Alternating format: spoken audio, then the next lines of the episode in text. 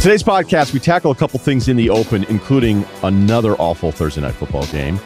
What is going on with the future of the NBA? Number one pick in 2023, Victor Wembanyama, and Draymond Green punching Jordan Poole. We cover all that. Yogi Roth has a new book out, Five Star QB. He's been with Elite 11 for a decade. He's worked with a ton of the best coaches, and he's going to try to figure out how to get through what it means to be a five star QB. We'll talk with Jeff Passan, previewing baseball's playoffs and life advice, including our Friday picks.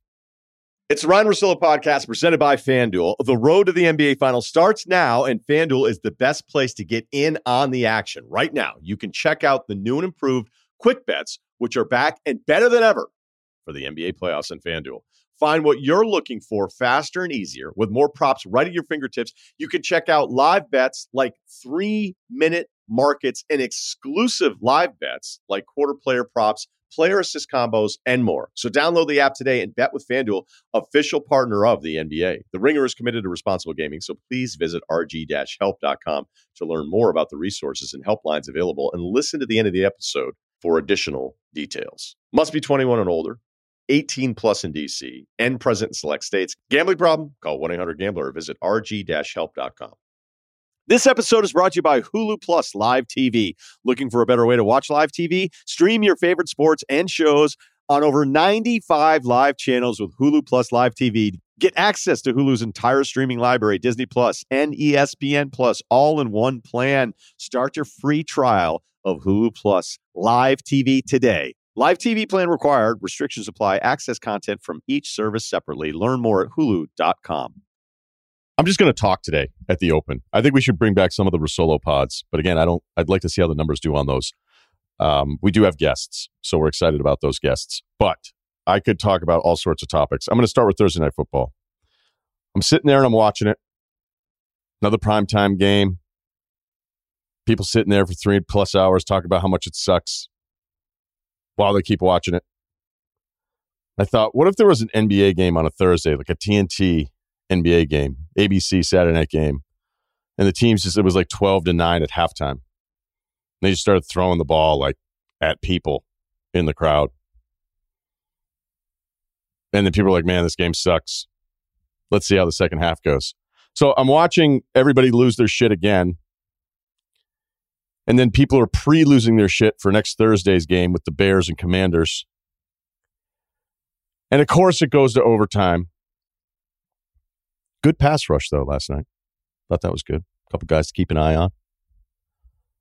And I went, you know, I don't really want to watch this. You know what I did? I turned it off. I just turned it off. It's fucking crazy. I just went, yeah, I'm good. Like, what could possibly happen in overtime that's going to make me change how I feel about this game? I mean, yeah, sure, there's a sliver, there's a percentage, there's a win probability on the other side where you're like, all right, something crazy happens. Guess what? I have the internet at my house. And I was like, I could probably find out if something crazy happens, and then I can watch that crazy thing, and then I can talk about it. I can get caught up. Not everybody's watching every single minute of every single game. I know I'm a watch games guy. But I was like, is anything going to happen? Like, my parents aren't going to get mad at me. I'm too old for that. There's nothing illegal about this. Nobody can, like, I don't think anything's going to happen. And I just, it was crazy. I just turned the game off and it was gone. And I didn't have to watch it anymore. Pretty liberating. We'll see how next Thursday goes or Sunday. Um, anyway, one other thing on that game. So now all of you don't like Russell Wilson? You're just learning this now? Uh, where you been? Uh, as far as the Russell Wilson personality thing, I'm like the, the prospector, the gold prospector that found a crick by himself in his wagon, obviously solo. Western Russillo would be solo as well. And I just started building up towns because I'm good at carpentry. And all of a sudden, it's like he owns the general store, saloon, and the tanning. Is that what we call it? Yeah, yeah. The tanning operation in town and lumber. Who is this guy? That would be Russell Wilson town. And I would be the sheriff and mayor. This is unbelievable because I've always defended the Russ, the quarterback. I've always defended Russ, the quarterback, because he's really, really good. for whatever reason, he's not good now. I can't believe that it's going to continue to be this bad. He's too young uh, to be this bad. We can talk about a bunch of things, but I'm not going to get to all of them. But it's just weird how now that he stinks for a month, people are like, you know, I don't know about this guy and his personality. You're like, actually, he's been the same dude, but now he's just a completely different player. Let's talk about positive stuff. Victor Wembanyama. I don't know if you got a chance to see this dude. I would imagine a lot of you did. Uh, seven three barefoot. Remember, all NBA heights at the combine are with sneakers. It's just what they do. I thought there was a year they were supposed to change it, but then it was going to be weird because then you were going to have a bunch of the NBA players still in the old standard height. So when you go onto a player's profile, although again, some players grow anyway, um, we're talking about somebody at the combine who's going to measure in shoes at seven four, maybe seven five. The first thing that jumps out, and I, you know, it's not like I've been watching him his entire career. The first time I saw him videos, watched the under 19 stuff over a year ago, watched the game against Chet. There's a quarterfinal game in there that was incredible.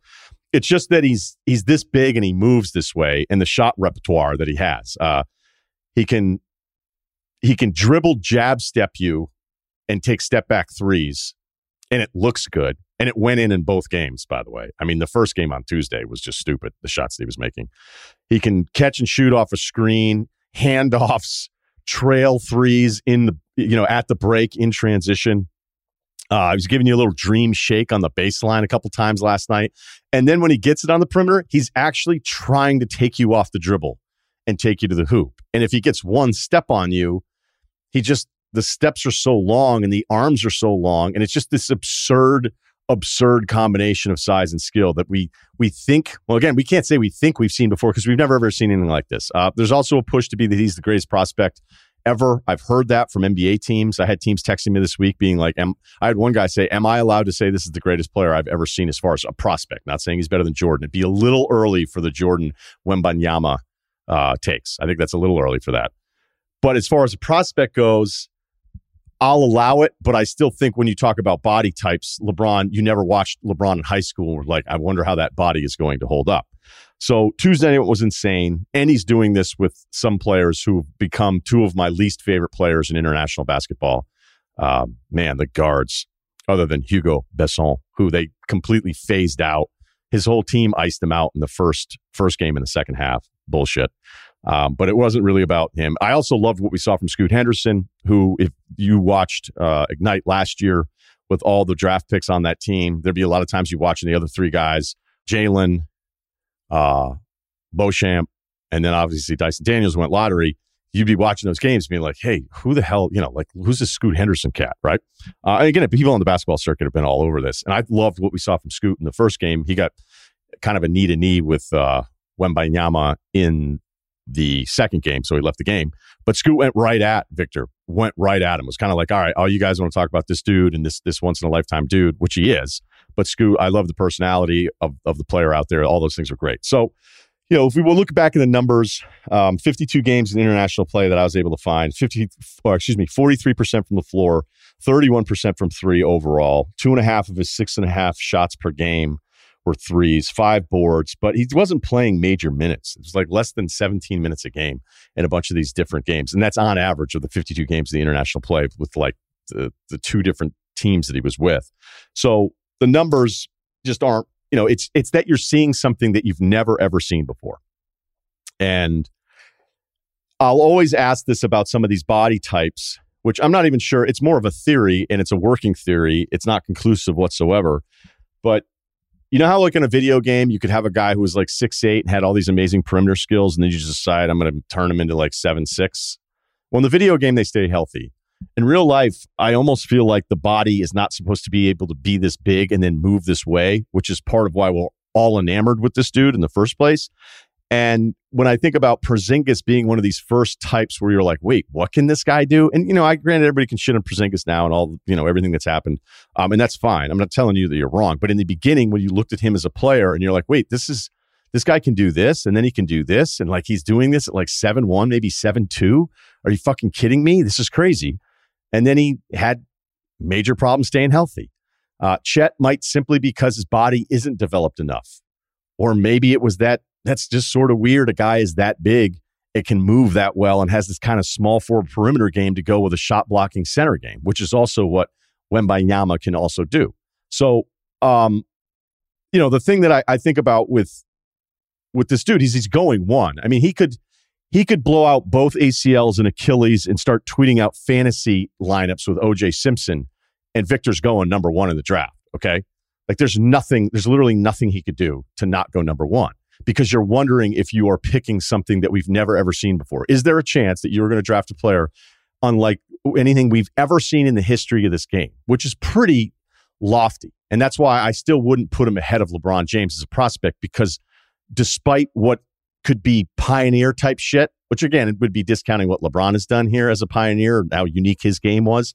We never watched LeBron and went, oh, if I wonder if he's going to break down. And I'm not even sure this is entirely fair as we continue to have these taller and taller players that have these absurd perimeter skills because really what this dude is is he's he's Kevin Durant on offense. But something that Durant you could even argue Durant didn't have the greatest time being healthy. But what Durant does is Durant wasn't just a seven foot dude who could dribble a little bit and then shoot. He's a seven footer that can shoot it, but also developed a handle that was actually something he could do and attack at that size. There's a lot of big guys that can dribble a little bit, but you're like, are you actually going to be taking people off the dribble? Are you actually going to be driving into and through contact and hanging onto the basketball at that size? Because when you're that tall and there's that much more range on the dribble to going down to the ground, I mean, this is just simple here. There's a better chance of somebody to go ahead and swat it away. It's like as if everyone this tall were Jaylen Brown. But Durant's always been able to hang on to that handle. And even with Wembanyama, I'm like, you know what? Like, I know it kind of happens sometimes, but is he really going to be doing this? Is he really going to be doing this? He's going to be driving through people. And I'm not sure that that's going to happen. And I don't know that can happen at 7 5. So I was excited. I was as blown away as everybody else. I think all those things are fair. To say that he's a better prospect than LeBron is a mistake. I want to close on the Draymond Green punch. Uh, that was vicious. We saw the video of it today. Um, again, classic fucking us, man. Draymond punches Jordan Poole viciously, and then we see the video, and instead of focusing on Draymond doing something you just can't do, even though we idolize Jordan for doing it to Steve Kerr, which you know, sort of like time passes, and then we kind of think all this shit is cool. Uh, I don't know how many years it has to be like year nine or like, okay, now we actually like it. Again, I don't know the answer to that thing. I don't know that any of us do. Um, but then it was like, I can't believe somebody would leak this video. Uh, I have no idea who leaked it. I wonder if there's a motivation from the Golden State side to actually have it be leaked so people can see what Draymond did. Um, and in the moment, nobody ever likes this stuff. But then it was like turning to blaming the Warriors. Like, how about we blame the guy that fucking punched his teammate? Can we start there and then take take the rest of it? So Chris Haynes had a tweet that said Green was apologetic in the aftermath of the altercation with Jordan Poole. But there was a buildup stemming from teammates noticing a change in Poole's behavior throughout camp, with the guard on the verge of securing a lucrative extension. League sources tell Yahoo Sports. That is a very very crafty way of putting together a reason because it's just fucking hilarious. Like search through any of this stuff. It's like Draymond Green here's a headline from is it Bleacher Report? All right I don't have all fucking weekend to find out what that story is. Um, we'll go through another one here. Draymond Green apologizes comma blames Poole for altercation uh I mean, you know, look, we'll we'll see what happens. But I, you know, I've always wondered with Green, I was always kind of scared of the Warriors' personality without somebody like Green. I think if you're a really good team, even if you're a bad team, I think you need one absolute wild card, somebody that wants to fight constantly with the opponent. Um, but he's a lot to handle and has been for a long time. But I think he's incredibly important to their personality. But I don't know how his game is going to age. And he's worth more to the Warriors than he would be to another team that would bring him in and be like, are we going to run more offense through Draymond? Uh, you know, Draymond's an amazing situation and they've needed Draymond, but uh, maybe Jordan Poole's super annoying. You know, we have annoying coworkers, and I'm not going to do the hey, we can't hit people at work. Yeah, because our jobs are a lot different than pro athletes, but it's just a bad look. It was a bad look for Draymond. It'll be really interesting to see what happens here. There was some early spin there before we saw the video, so maybe that's why it leaked because the spin was that it was somehow justified because Poole was annoying. And then you see the punch, you're like, man, that was pretty fucking vicious. Um, not to say that I'm totally against anytime somebody in pro sports goes at each other. I, I don't get super judgmental about that. But that was a tough look there. And I wonder if that's the motivation behind the video getting out. And guess what? Draymond has a podcast and he could break it all down for us and we'll find out. But never forget my rule. Sometimes you are the worst source of your own story. Football season is underway, and now is the perfect time to download FanDuel, America's number one sportsbook, because right now new customers get a no sweat first bet up to $1,000. That's free bets back if your first bet doesn't win. Just sign up with the promo code Ryen, R Y E N. You will get our picks, our season long competition with Ceruti and Kyle coming up before life advice. FanDuel has all of your favorite bets from the money line to point spreads to player props. With live betting, you'll get updated odds on games that have already started. So in the game, if you don't like the way it's going, go to the live odds. The app is safe, secure, and super easy to use. And when you win, you get paid fast. So sign up today with the promo code Ryen, R Y E N, for your no sweat first bet. Make every moment more this season with FanDuel, official sportsbook partner of the NFL. Must be 21 and older in select states. First online real money wager only. Refund issued with non withdrawable free bets that expires in 14 days. Restrictions apply. See terms at sportsbook.fanduel.com. Jeff Passan, we're talking baseball. We're talking playoffs. Before we do that, how close are you like on your quest to look like George Will, how like what stage are we at right now? you you like the glasses? You you not feeling the glasses? I just one of my favorite things, like whenever you're trying to figure out like what like what what is a hard thing to find the answer to and i would be like who is the hottest baseball historian like that's just a that's just a dilemma america's never going to figure out so uh no you know that i'm a huge fan and i joke with you because i i think that i can uh let's talk let's talk playoffs Let's go through all the division rounds here. We've got four teams waiting around the Yankees, Houston, Atlanta, and the Dodgers, of course. Uh, let's start Rays at Guardians here. Glasnow coming back for the Rays, despite some of the other arms that they've lost. It feels like that could be it. We know on some of the stuff plus metrics that the Rays are kind of that crew um, against this Cleveland offense that's a little old school. How do you see this one playing out? Uh, I love the Cleveland offense, by the way. They may not have okay. a lot of slug, but they don't strike out.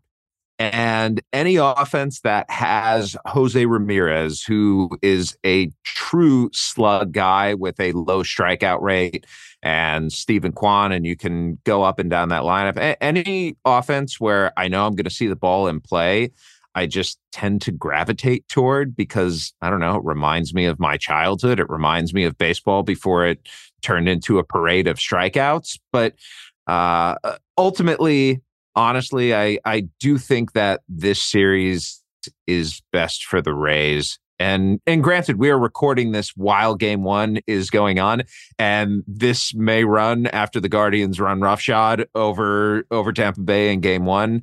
Uh, but the Rays pitching is nasty. And the fact that they can go McClanahan in one, that they can go Glasnow in two, that they have Rasmussen and Kluber and Jeffrey Springs in this bullpen full of specialists. That that is what the Rays figured out before anyone. You know, they get a lot of credit for being the team that introduced us to the opener, but it was more than just trying to get the platoon advantage in the early innings. It's it's recognizing that some guys just have unicorn pitches, and we're going to tell them to throw that pitch as much as they possibly can. And it's not necessarily because of the spin of a fastball or because of the sweep of a slider. It, it may be something as simple as the arm angle being unique and what it produces that you just don't see it anywhere else. Uh, I was talking with Paul Sewald with the Mariners uh, probably about 10 days ago. And this was a guy who, when he was with the Mets, he kind of stunk, but uh, he always noticed when he threw fastballs at the top of the zone, no one could hit him. And it was weird because he was always taught with having like this sort of in between three quarters and sidearm arm angle that he needs to keep the ball low in the zone and get ground balls. Um, but when he went to the Mariners, they figured out okay, because of the way that your ball moves and because of the combination of that and your unique arm angle, nobody else can throw a ball at the top of the zone like you do. And so, uh, you know, it was during the alternate site in 2021, all he did was just throw fastballs that were creeping up higher and higher and higher in the zone and figured out a spot. And he's been one of the best relievers in baseball since then the Rays were the team that started this, and they have a roster full of those guys. And despite their limited offense, that's what makes them so dangerous potentially in October. How do you feel about my AL Central should be relegated theory? Uh, I go through it and I look at it every year when I'm trying to figure out who I like in the playoffs. Uh, Cleveland was 47 and 29 in the Central. They were 500 against the East and West combined. If you look at the 10 other possibilities against the East and West, only three teams, there's only three, excuse me, it's not three teams. Out of the 10 scenarios where you could have an over 500 record against either the East or West, um, there were only uh-huh. three times that you had it. They haven't been in the ALCS since 2016. It's why I kind of hate the schedule setup and the way they've had it, even though I know that that's changing. You're playing a completely different brand of baseball when you're playing that many teams in the AL Central versus what the AL East has to do. Well, as someone who grew up in Cleveland uh, and lives in Kansas City, uh, fuck you. But Noted. I, I generally understand your sentiment. Let me say this.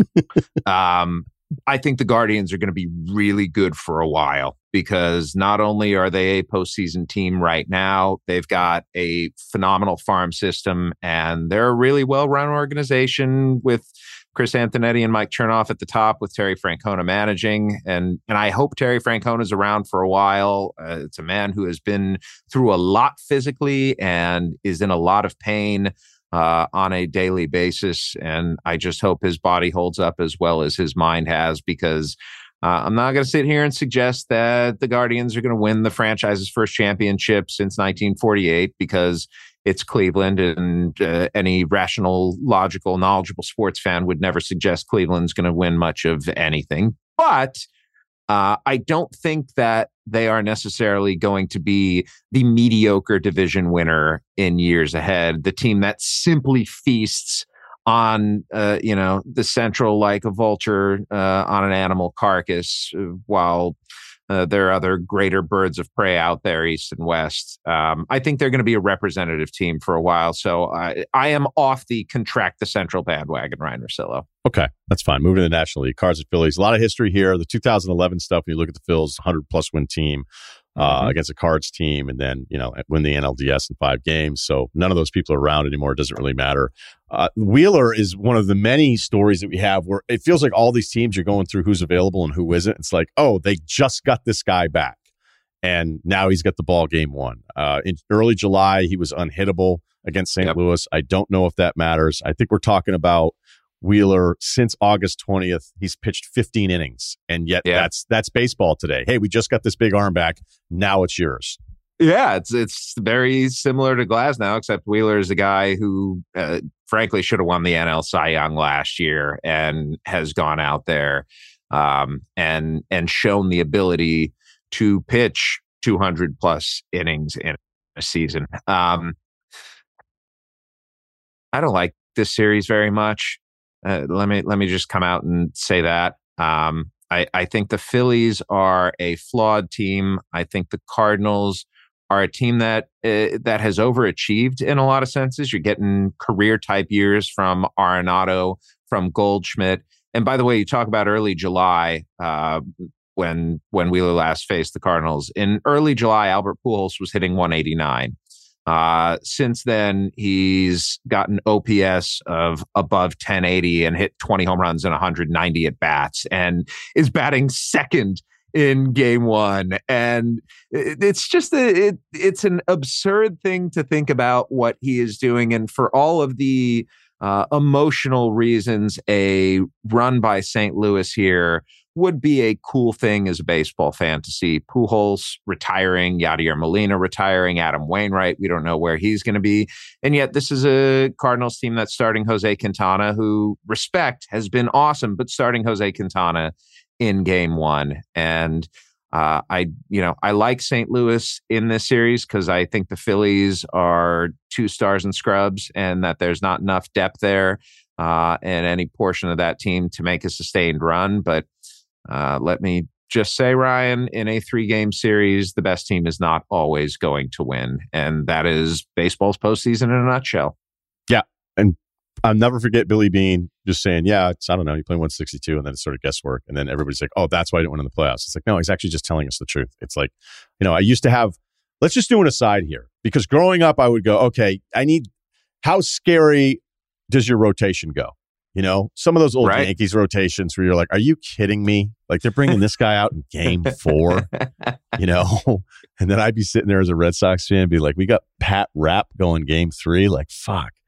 And that used to be how I would look at a handicapping playoff team. You know, the, look, the Braves, it's sort of forgotten, but also underwhelming when you're like, wait, how could you have had all those guys and not one more? So it used to be how many how many guys scare me as starters. That's not the case anymore. Nope. Then I think there was a stretch where I kind of loved like really aggressive, chaotic top of the lineups. And that might have been too short of a span, but it was the Angels team that I loved at the top of the order. And then the Marlins had it a little bit. And I was like, I, you know, I like that chaotic stuff. Uh, mm-hmm. Home runs were almost overrated. Now I used to kind of go with like, I want as many strikeout arms at the back end of the bullpen. Fuck the starters. You know, yep. Yeah. I, I, don't, what do you think is the priority now? Because it used to be easy and we might have been wrong, but at least we, we thought we were right in identifying what was the most important thing for playoff baseball. It's funny you say this. I have a story running before the division series on this very subject. What's the secret sauce? Uh, I think you nailed it when it comes to strikeout pitching out of the bullpen. That is a huge thing this time of year. And uh, it's why if Cleveland were to make a little run here, I listen, I'm picking Tampa in that series, but if Cleveland were to make a run, it will be on the back of the fact that they put the ball in play and that late inning velo is not going to scare them and that these these breaking balls that are created literally literally created in pitching labs that is where breaking balls come from these days. Guys sit there with edgertronic cameras uh, that takes super duper slow mo video of them, and they have Rapsodos and Trackmans uh, to tell them what the ball is spinning like and the efficiency of it and the angle of it. And they find, okay, what is the best way to throw this pitch and once I figure that out with the numbers, I can go and replicate it. So that's why you see so much dominance at the back end of the bullpen these days. So I want strikeout arms and I want home runs. And I think the most representative statistic that we can possibly have there is the 2021 World Series. Uh, the Atlanta Braves hit 11 home runs and the Houston Astros hit two. That is why the Braves won the 2021 World Series. Simple as that their relief pitching especially was able to limit the Astros, a, a, powerful lineup of Astros bats, by the way. They were able to limit the Astros bats and keep the ball in the ballpark. And now, listen, you've got other elements. Yes, I want contact. We saw that with like the 2015 Royals, who were able to overcome their lack of home run power, but they also had that dominant bullpen. I want a team that can catch the ball because when we're at that point where we start counting outs, you know every mistake really does compound itself. And so you want guys who are going to field cleanly but the the truth of the matter and this is a very dissatisfactory thing to to come to terms with the truth in baseball is that talent really doesn't matter as much as it should this time of year in small sample games and that a lot of what it comes down to is luck. And and how do i define luck? Maybe it is bounces. Maybe it is a call behind the plate, or maybe it's just you get lucky and your guys start playing a little better than the others. Because this is not like the NBA, where generally speaking, the more talented team is the one that goes out and wins. This is not like the NFL, where uh, if you have a really good quarterback, then that could take you to a championship, even if the the pieces surrounding him aren't quite the same. Now, baseball is a different game where the worst team in the playoffs, like I, you know, I can sit here and talk about how the Phillies don't look like a playoff. The Phillies could easily win the World Series this year. They've got Wheeler and Nola at the top of that rotation. Ranger Suarez is good. They've got enough in the back end of their bullpen now to to make a run at it, and they've got power hitters in Schwarber and Harper and Realmuto. So the idea that uh, you know a championship is beyond their reach, no, anyone, anyone in baseball, any of these twelve teams can win the World Series keeping it moving here. Blue Jays at Mariners. The Blue Jays have the lineup that I want. You know, I want yes. that, I want the team that just feel Ex- like, man, where the it's except it's so right-handed. It is right, but, very right-handed. But you know, speaking to your whole point of like how different, like think about the Astros last year. They were three different teams in two weeks last postseason. It yep. looks like the Sox are going to run them out of the AL you know, the Red Sox score 21 runs in game two and three, and then score three in games four, five, and six. So now you're like, oh, wait, guys that looked like they were pissing down their leg on the mound in the first couple games of this series, now no one can even get the bat on the ball now. So they're like, okay, well now we got to go with Houston. And then you're right, Atlanta hits all these home runs. So I mean, it's it's a lot more boring to go, hey, I don't know who's going to win because it just surprises us all the time. But the Blue Jays at least have they a lineup that misses outs. You know, you're just kind of like, all right, I don't think there's an easy, there's no break in this lineup. And then Manoah, who, you know, I, he's just been basically he's been that guy since the second yeah. he got called up. And you know, unfortunately with baseball, we we both understand nationally it's just not the same thing. And then the who are the top five arms and all this different stuff. But Manoah has been about as steady as you can be as a front end rotation player for a team that I think is as talented probably as anybody else. And yet I think people look at Seattle's depth of the rotation and what Munoz is doing out of the bullpen and going, I'm taking it feels like more people are on Seattle. Yeah, I, I'm on Toronto this series because I fully buy Alek Manoah. Um, I think he is a dude. I think he's got the stuff, but even more than that, the mentality. I, I did a story on him earlier this year, and it was about starting pitching and how the starting pitcher in Major League Baseball in 2022 is just kind of an afterthought. And about the the constraints that they were putting on Manoah because he's a younger guy and he he wants to go out there. He wants the ball. He wants to go deep into games. Um, it, the the Blue Jays bullpen has long been the great concern there, uh, but Jordan Romano is really good. And the trade for Anthony Bass and Zach Pop at the deadline, they gave up Gordon, uh, Jordan Groshans, who's one of their top prospects, to Miami to get those guys. But uh, they've done a good job of stabilizing that bullpen. And Adam Cimber and Yimi Garcia, uh, Tim Mayza from the left side, th- there's enough there to get through. I worry more about the Jays in later series, in short series where they can throw Gausman and Manoah. Um, you know that that helps. Uh, and and you wonder, Ryen, if they win this game one, whether they go about the plan that the Mets are entertaining, where you don't throw your number two starter in game two. You save him for game three because if you happen to win game two, all of a sudden in the division series, uh, this is with DeGrom and potentially with Gausman as well, you could start him in one and for a potential game five.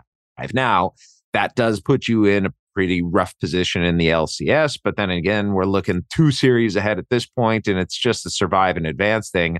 I think the Blue Jays may be the team among the lower seeds that has the best chance of winning the World Series. There's just so much thunder in that lineup. Springer, we know, shows up every October. He, it just happens without fail. He's awesome in the postseason. Uh, Vlad Jr., uh, runner up for MVP last year, still a dangerous bat. Bo Bichette at one point in September was hotter than any hitter on the planet. Teoscar Hernandez is as steady as it gets and is hitting really well lately. Alejandro Kirk and other guys who's emerged this year, they may all be right handed, but they're all also really good. And, and Toronto's a team that nobody wants to face.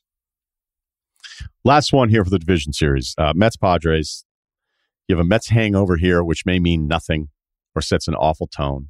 Uh, like some of the other teams that we've mentioned, whether it's Philly, um, you know, I don't know if Cle- I wouldn't put Cleveland in this category with them, but the front end guys at the top. Like it's a Padres offense that, like, give, answer these two things.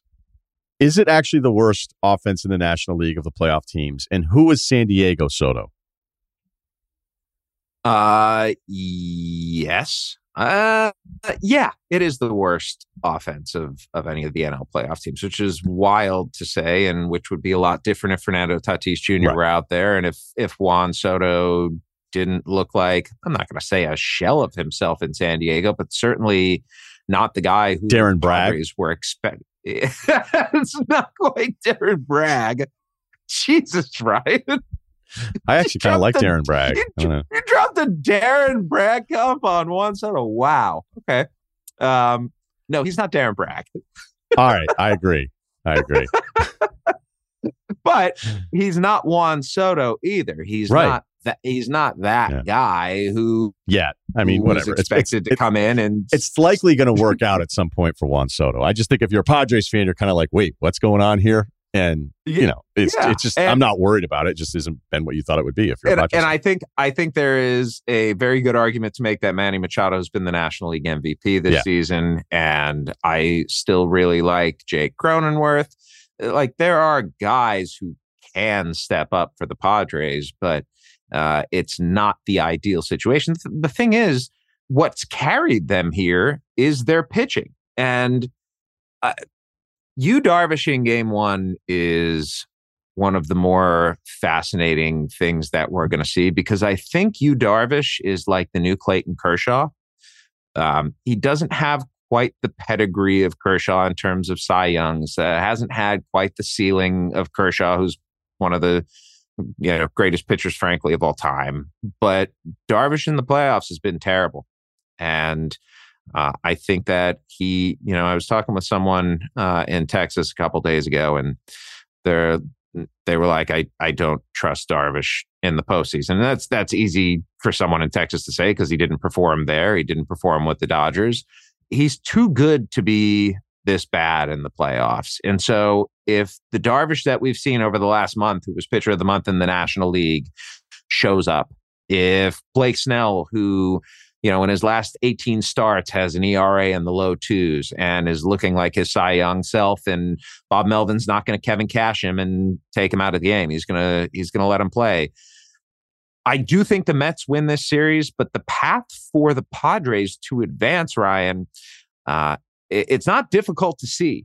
They have arms, and by the way, they're coming with Joe Musgrove in Game Three, and this is a guy who signed a hundred million dollar extension a month or so ago. So it's not like it's some Scribini coming in for game three where you're hoping. No, Joe Musgrove can go out there and throw seven shutout very easily. Um, Starling Marte, I don't know if he's the key to this series, but uh, he is the straw that stirs the drink for the Mets offense. And uh, what I like about the Mets offense is that there's just a bunch of professional hitters. Um, you know, for a huge slug guy, Pete Alonso does not strike out very much.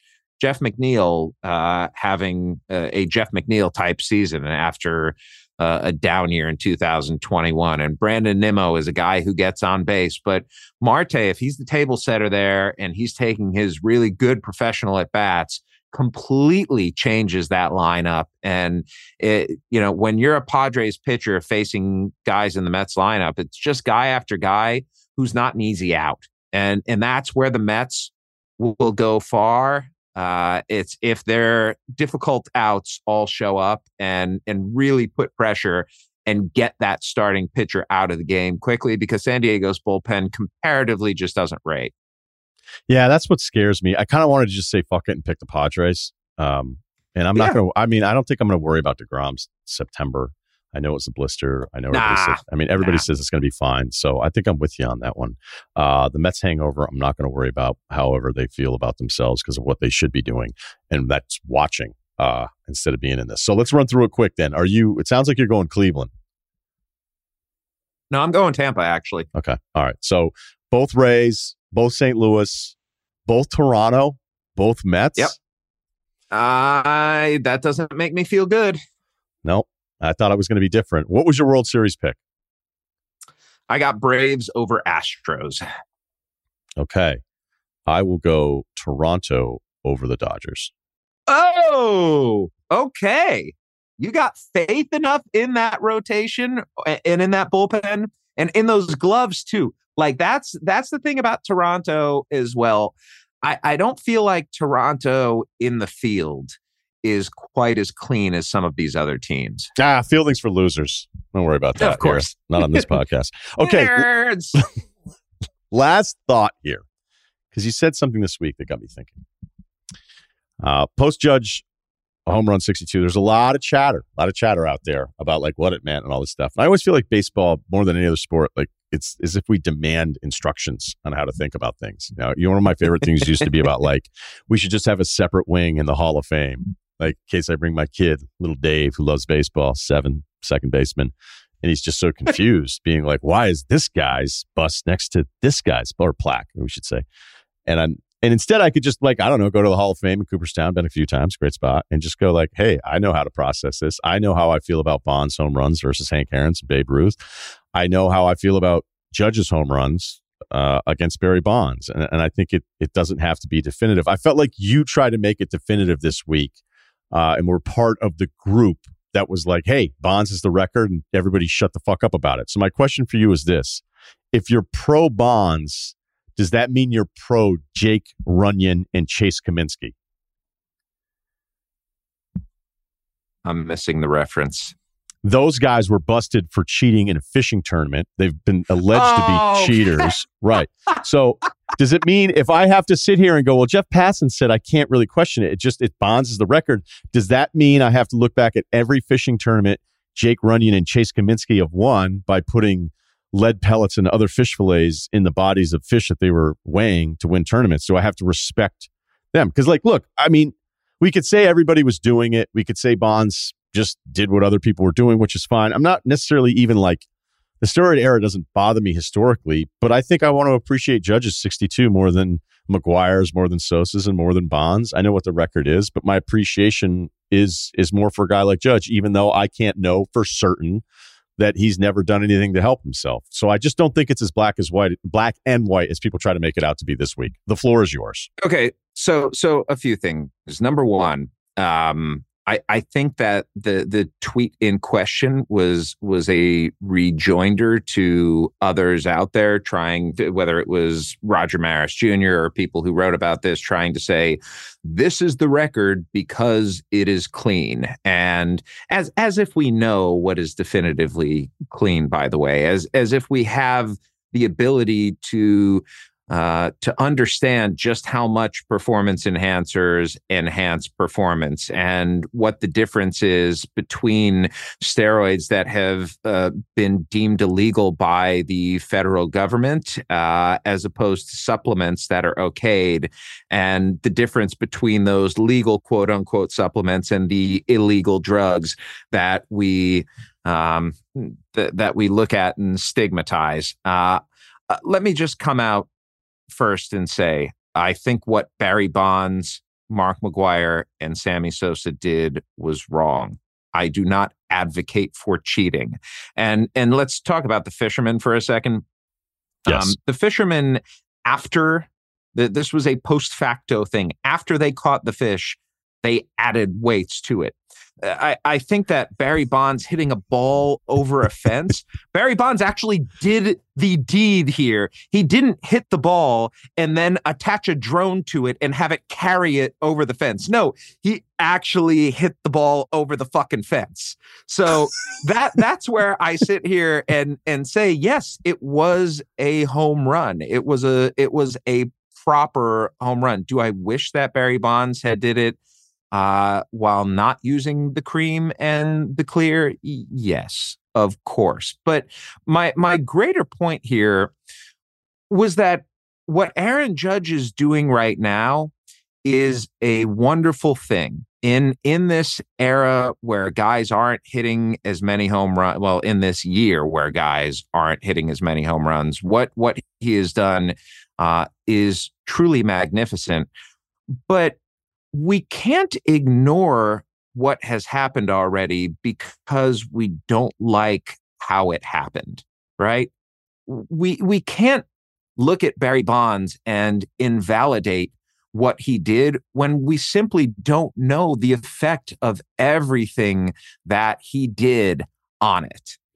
I, I love the idea that Aaron Judge can be looked at uh, as as somebody whose home runs you appreciate. I, I, am perfectly fine with you doing that, Ryen, as long as you acknowledge that the record is 73 and that 73 balls did fly over fences and that you're not trying to bifurcate history to the point where it, it would erase it. Because if that's the case my my greatest fear here is the pandora's box that that opens. And and i made this point in my column if we're, we're going to start separating records, right? If we're going to take Barry Bonds and put him in the dirty division, where where does that end? What is the right. logical end point of this?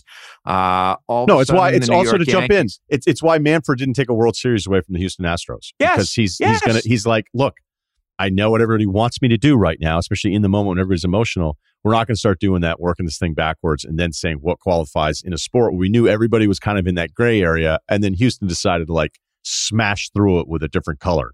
And yes. we were like, oh, okay. But you're you're right. So I just I we're agreeing here more than maybe I set this up because yeah, I know no, you caught no, a ton we, of shit for it. Oh, but, I, I, I, I think we totally agree. I, I think the agreement. This is where I see everything falling.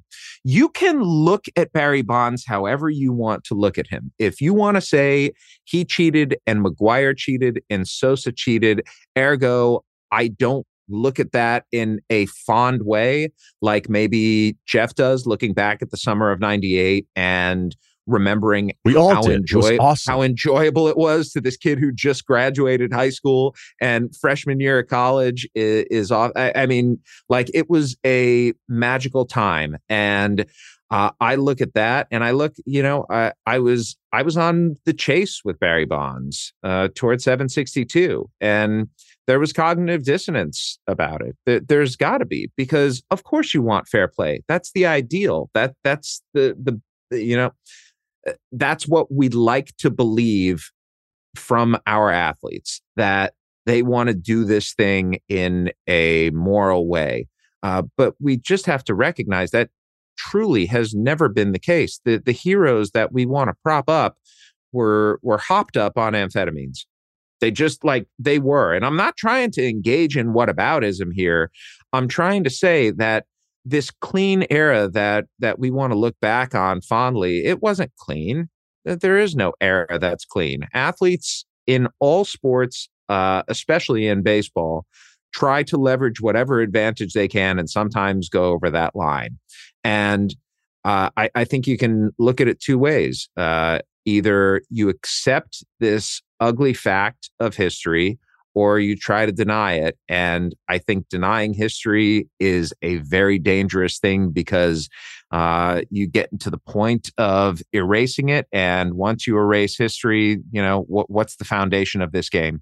Like the foundation of this game is history, and you just can't look at Barry Bonds and invalidate his 73 home runs without doing the same thing to the New York Yankees in 2009 when they had four PED users on the team and into 2000 when they had 10, and in 99 when they had six, and in 98 when they had three, and in 96 when they had two. Uh, you know, baseball is a messy game, and uh, I'm sorry, but not accepting the messiness for what it is, you run the risk of doing greater damage, I think, than the damage that the steroid users themselves did. Well said. Enjoy the divisional stuff. Uh, we will place a bet, a World Series bet. Loser buys the winner a square scorebook. I love that. Done. All right. All right. Well, nerd out. F9. Nerd. Thanks, Jeff. See you, Ryen. This episode is brought to you by Arby's. You know what I hate? Hate is after lunch, there's all this time before dinner. I hate it. So I'm always like, do I do this? It's like, you should. Gain season, throw in a little something extra, an appetizer that just starts hours before dinner. It just gets so frustrating when there aren't great options. That's where Arby's new two for $5 chicken wraps come in. Available in your choice of ranch, barbecue, and honey mustard. They're perfect for that afternoon snack attack or as an add on to your meal. Food Buddies. Arby's two for $5 chicken wraps are here for a limited time at participating locations. Visit an Arby's near you or order ahead on the Arby's app. There's a new book out called Five Star QB. Uh, Yogi Roth is going to join us here. He did this with Joey Roberts, who's uh, one of our guys from back at ESPN, Dilfer's guy, Bob Bancroft. And Yogi's been around the scene for a long time. I first met him when he did a book with Pete Carroll, which I was telling the story the other day. Pete Carroll came to ESPN to do the car wash to promote the book with Yogi. And I think it was the day A Rod got suspended or something ridiculous, and everybody canceled. But we still had Yogi and Pete on because my show was six hours at the time. Uh, so Yogi Roth, the author of this book, and, and somebody that's been involved in football for a very long time, joins us. What's up, man? My man, thanks for having me. I want to let you know that uh, Joey Roberts and Trent Dilfer are building a new weight room for you. So whenever you want to join the staff at Lipscomb, you're all dialed in, man, over in Nashville. Trent has no idea how close I've come to being like, maybe I'll just coach high school and just hang around. Because, uh, again, I don't know what I'd be doing coaching football, but maybe just general vibes guy. All right, let's talk about this book because before we talk about the book, we have to talk about what this is. And at first, I didn't get it. This is a monumental undertaking, but this is also not just a book that football fans will love. This is a resource for anybody that wants to understand how this works between I mean, how many hundreds of interviews did you do? How many different quarterbacks are in here? Because you have quotes from every quarterback that mattered as a recruit in the last 20 years and all the coaches. So give me some stats on what went into putting this thing together. Because at times it almost feels like a like a the only textbook that you would take for a three credit course. yeah, I love that, man. Well, thanks for taking the time to read it and for having me on. You know, I've been a huge fan of who you are and everything you stand for for, for a while, man. You've always been graceful to me when I've seen you, whether it's freezing outside of a stadium and you're doing a show or at the Elite 11 at nine o'clock at night, we're watching kids throw a rail shot. Uh, but here we are with this book. And really, a couple years ago, Joey and I, after an Elite 11, sat down and said, we've got to give these recruits walk on to five star something, like something tangible that can serve as a tribe of mentors. So we said, okay, well, we have a lot of stuff to share. Well, why don't we talk to the people who actually did it? And then we get some advice from other people that have done it, and, and let's see if we can put it together. So we started with research 134 quarterbacks in history from the time, from beginning of rankings to the time this book was published, which was earlier this summer. There's 134 that were given the five star title.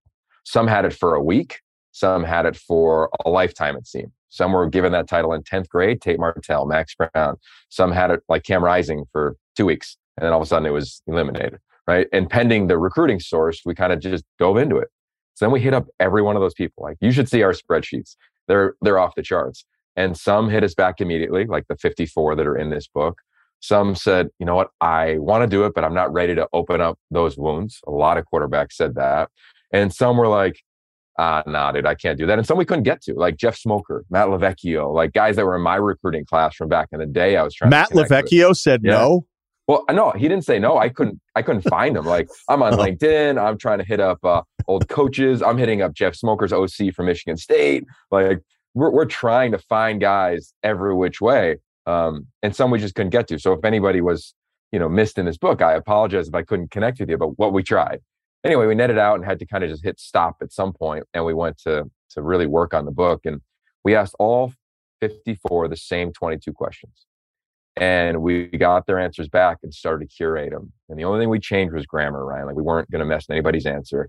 And it was amazing as some of these guys like Ryan Perrilloux, I sat on a Zoom with for three hours and recorded his answers and then typed them off, right? Like did the same thing with like Herm Edwards. He's an ambassador for the game. I know somebody that you love. So we kind of got them in a bunch of different ways. Um, and then a lot of the fun for me was after they'd send them in, I'd call them up on the phone, whether it was Gunner Kiel or Jake Rodrigues, or you can go down the list. Obviously, the Mark Sanchez's and the Matt Barkleys, those are no problem to get. Jacob Eason was fascinating. He's in the Seahawks facility at the time, telling me his answers, and you know, on the Zoom for two hours. And these guys just start bearing their souls. And you've done this job for a while. When you ask the right question, people want to share. And in recruiting, I know we think there's a lot of love, but there's a lot of scars when it comes to recruiting. When you talk to players, the older they get, and man, it was fascinating to talk to all these guys. Okay. Um, and then we hear from Chip Kelly, we hear from David Shaw, we hear from Dan Lane. I mean, we just counts countless coaches. Let's start with a story. You mentioned Gunner Kiel because it's really good because you asked the five star guys, like, all right, what happened? What was your first offer? What was the first time you went to the camp? Who, like a couple of quarterbacks went to 20 plus college camps. So everybody's story is a little different, yet at times it helps you completely understand this process that at times can be overlooked. All right. So Gunner Kiel's a great one. Give me his timeline from when he shows up to his first camp and how old he is and what happens to then he committed to Indiana. Um, he also was with Notre Dame and LSU, and we know that the LSU thing where Les Miles said he didn't have the chest, then he ends up at Cincinnati. Give me the Gunner Kiel timeline because that is one of the many examples of like, oh my God, what did that guy do? And he opened up about all of it. Yeah, Gunner and Ryan Burns are probably my two favorite stories and maybe Perrilloux in terms of reconnecting with guys and going through their path. Um, and there's even a couple other guys that wouldn't write their story, but would talk to me about it off the record that just blew my mind in terms of when you get drafted and when you don't get drafted and, and the hole they went into. But to specific to Gunner, just to paint a picture, Gunner it comes from a football family. For those that don't know, like his dads, his uncles, his brothers, they all played college football, whether it was Notre Dame or Indiana or a bunch of different places. So he was groomed to be a dude. And in eighth grade, he decides to follow his brother to a junior day, eighth grade. And at that camp, he balls out. he's the best quarterback at that camp in eighth grade. And in that moment, all of a sudden his star was really born. And in my opinion, that's dramatically too early. He shouldn't even have been allowed to go. Like he got through the cracks, whatever they are. We've all been to camps and registration lines, etc. And he thrives. Well, at the time, Elite 11, we would have what we coined ball boys. So we would bring in guys that weren't heading into their senior year. So they could be in eighth grade, ninth grade, 10th grade. So I'm talking like Zach Kline back in the day. He was a ball boy forever. Uh, I think Cody Hawkins was a ball boy back in the day. And Gunner Kiel was a ball boy. I started Elite 11 in 2009 as my first year out of coaching. And I started doing that. And I meet Gunner. And here's this like amazingly joyful young man, blonde hair flopping in the wind. I could see it like it was yesterday on Orange County. Bob Johnson, the head coach at the time. And he's just kind of dealing. You're looking at like, okay, so this is the next guy. You know, we'll see what happens. Well, he goes and thrives um, throughout his high school career, and he decides to commit to the school where his brother's at. He's going to go to Indiana.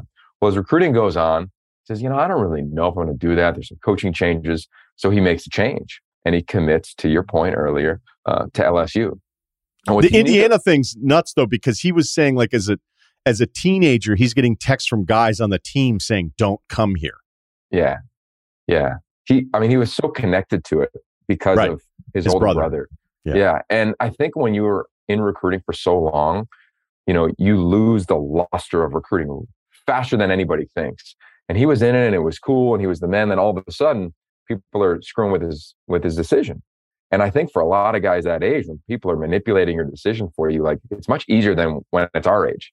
I can call you right now and be like, hey man, don't live in Manhattan Beach place is just whack. And you could be like, okay, cool, man. I'm gonna go look at the ocean. I think it's pretty cool. Right. Like yeah. I can't mess with your opinion. But when you're yeah. 14, 15, 16, you are so influenced and you're already put on this dramatic pedestal. And I remember when Gunner came to Elite 11, it's the same year as Jameis Winston.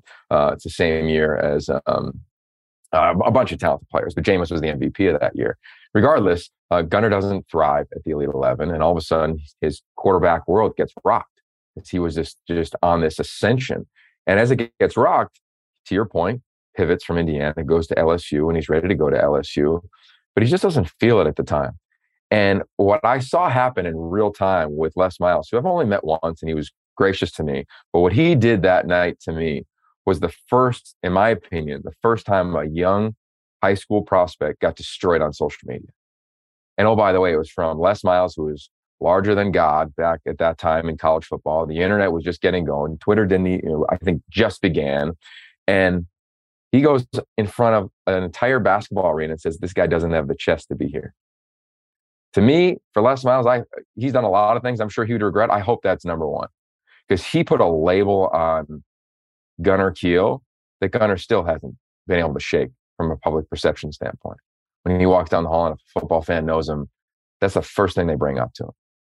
And as I talked to Gunner, you felt that there was a lot underneath that. Okay, so he pivots and he goes to Notre Dame because that's the legacy move and he goes there. Well, he gets there and I have never spent any time with Brian Kelly, but as you read in this book, there's a lot of quarterbacks that have. And Brian Kelly coaches quarterback really hard. And Gunner gets in there early on in training camp and he just struggles. And he writes about it in the book. He gets to the line of scrimmage and he's ready to call play and kind of just freezes. Ends up calling a timeout in practice. I've never seen that happen in practice unless like the clock is going, right? But he's just trying to manage because he's he's just struggling, right? And performance anxiety is a real thing, right? Trying to live up to expectations is a real thing. And to me, where I think coaches have dramatically shifted is eh, not only having empathy, but front loading mental skills. Front loading mental skills. When you walk into the facility, whether it's Marcus Freeman at Notre Dame, Ryan Day at Ohio State, Chip Kelly at UCLA, Lincoln Riley at SC, like all these coaches now are front loading these skills. So you walk in and there's something there to help you in that regard because it's a big build. And for Gunner, it started in eighth grade. And Josh Rosen has started in ninth grade. For a lot of these guys, it started young, young. Like some of the best quarterbacks in the league were three star players. Look at Sam Darnold, Josh Rosen's career. Sam was a, a kind of a nothing recruit. He eh, blew up at Elite 11. Josh was the number one kid in America in 10th grade, along with Ricky Town anyway, I say that all to kind of end the story on Gunner is that after a couple of weeks, he recognized like, dude, this isn't the place for me at Notre Dame. I'm buried on the depth chart. I'm getting no time. So I'm going to leave again because I have this external reality, which is everybody saying I'm so sweet, and this internal reality, which is like I'm struggling and nobody's giving me a tool. So he leaves and finds his way to Cincinnati. Which wasn't the healthiest of environments either with Coach Tuberville. Like it's not like he was front loading mental skills. So he just had this turbulent career, you know, tumultuous career.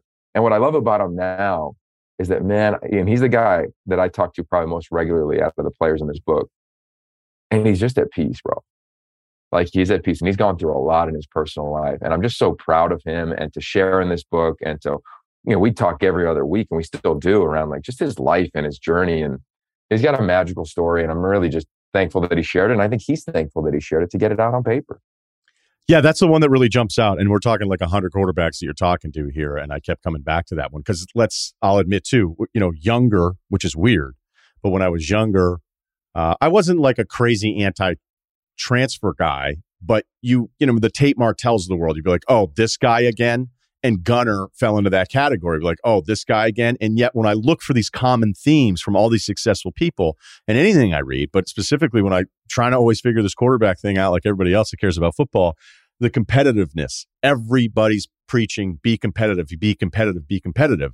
But then when you're a kid who transfers, you're like, oh, this guy's not competitive. But sometimes it just doesn't make any sense. Like I know Hunter Johnson, it didn't work out at Clemson and then Clemson again in Northwestern.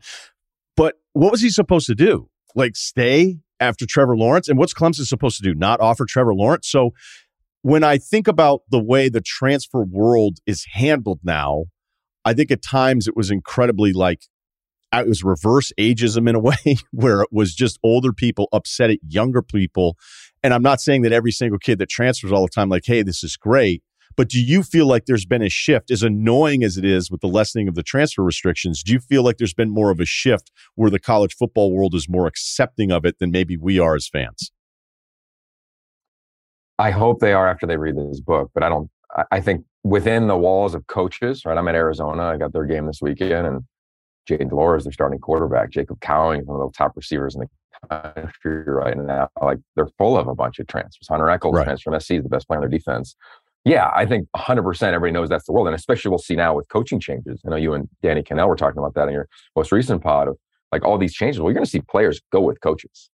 Just reality. Like it's just going to be kind of craziness in that regard. But I don't think fans are have, any empathy right now. And a big part of this book, a third of this book is, you know, it was for the players and their parents. It was for people in the industry like yourself, and it was for fans to just see what goes through. I'm not asking anybody to feel bad for these guys when they transfer because they're offered scholars and NILs and their life's awesome, but it's to have an understanding of the other side that 51% of five star quarterbacks transferred at least once. At least once, bro. You look at another 18% transferred twice like JT Daniels, Hunter Johnson, your point, Blake Barnett, Connor Brewer, Ricky Town, Tate, Jacob Sirmon. I can go down the list of guys that are in this book that transfer multiple times. And you're right, especially when they're fighting this external expectation. And the thing yeah. that hit me the most, bro, like I called Ryan uh, and he's literally on, on a Zoom, on his phone, under a tree in Louisiana outside. Hey, yo, how you doing? I said, hey, tell me about the moment you realize you're a five star. He goes, Well, I was sitting on my farm in Louisiana and all of a sudden I got a call and somebody said, You're the best quarterback in the world. Well, my life changed forever. I never asked for that. I just wanted to play. Josh Rosen never asked for that. Like you read what Josh wrote in this book, and people light Josh up, and, and people have to be responsible for their actions. But he got destroyed for joining a fraternity, if you remember that as a freshman. Destroyed. Yeah. You read the book, and he goes, Well, I was a mid year enrollee uh, we had a really veteran team of a bunch of fourth and fifth year seniors. I just wanted some friends. So I joined a fraternity just to like meet some people on college campus. And he gets lit up, just destroyed. Now, hot tub, not the right social media move. yeah, well, did he have a like, hot tub in the room? Yeah, he ended up having a hot tub in his room and he put it on social. Again, not the right move, but like. No, I'm not anti his hot tub. I just wanted to yeah. get the full scope. I, Fair. You know. Well, I think it was two things. It was like join a fraternity and then like a couple weeks later, it was a hot tub, and he just continued to get lit up. And I just think the book gives a lot of context of like, man, none of these guys are trying to like go viral with every move they make. They just get labeled, and all of a sudden, everything, every move they make becomes a possible viral moment. And they don't have a lot of tools to deal with it. At least they didn't at the time. That's where like David Shaw to me is in the one percent of human beings. Like Ryan Burns, starting quarterback there, gets beat out by Keller Chryst, and he says it was one of the best days of my career when they said I got beat out because I finally got to exhale for the first time in about six years. And the next day, David Shaw and Tavita Pritchard went into him, uh, the quarterback room and said, Come with me. They took him down the hall to the mental skills department and said, "You need to go talk to somebody." And he goes, "It, it saved a large part of who he was. I don't want to be too dramatic on it, but suicide's a real thing in the world of sport and college sport." And they helped him develop the traits and tools to just manage not living up to everybody else's expectation. You talked about the quarterback room a lot, and uh, the thing that people kept coming back to was there's not enough oxygen in there, right? Not enough oxygen, not enough air.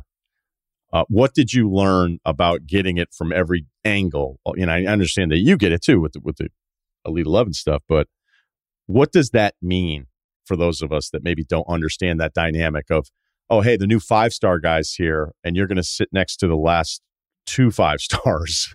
you know, granted, not every school is loading up on guys like that, but the the realization of once you're actually in the room and you've committed that now none of this shit matters.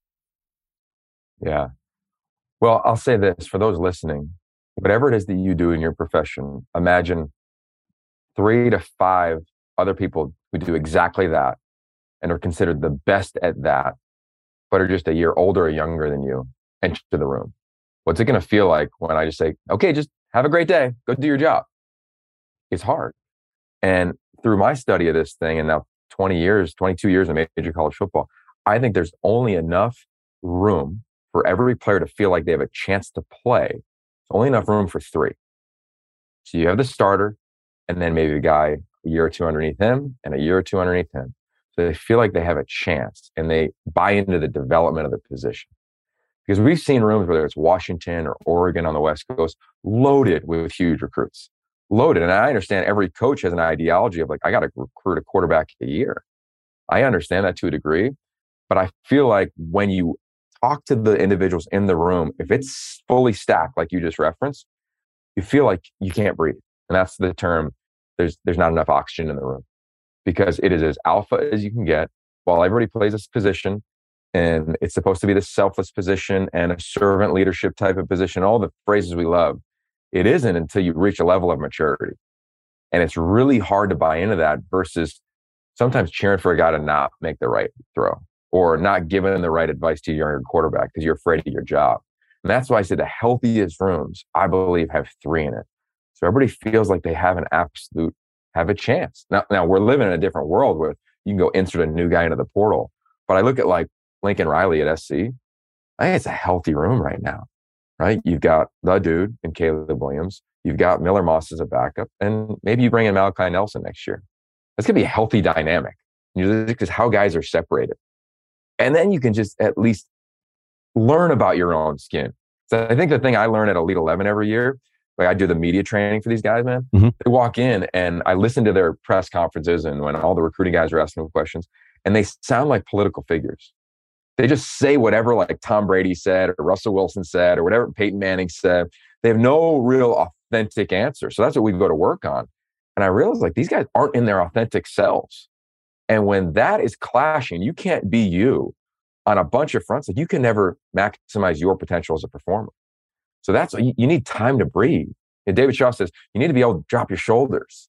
And that's the moment he looks for in his quarterbacks when they can do that. And I think that that, that can be cultivated in the room. Yeah, I actually wish, I really wish if there was a PR company that could be started where it was like, be yourself and make the mistakes and stop trying to sound like don't when you when you're 16 don't say i'm all about super bowls you know what i mean like it just sounds ridiculous um you know, we're going to find out if you're all about winning and you can try to convince us and say all these right things. And I just, I feel like we're getting less and less authentic. We're getting like more and more unauthentic generations of athletes here because they're so afraid to say something real. And I blame the PR people and the coaches and the protective people about it way more than I blame uh, the athletes. Okay. Final thought here. Through all of this, I mean, it's more than just research. It's, it's putting together these personal experiences. And I'm consistently fascinated by the lack of success of quarterbacks. Um, I have a bunch of different theories, and sometimes they change, and there's ones that I, I actually like, but it doesn't mean I have the answer. And the people that do this don't have the answer. I also refuse to believe that everybody that does it is just a bunch of idiots, and there's actually all these smart people that would do it better.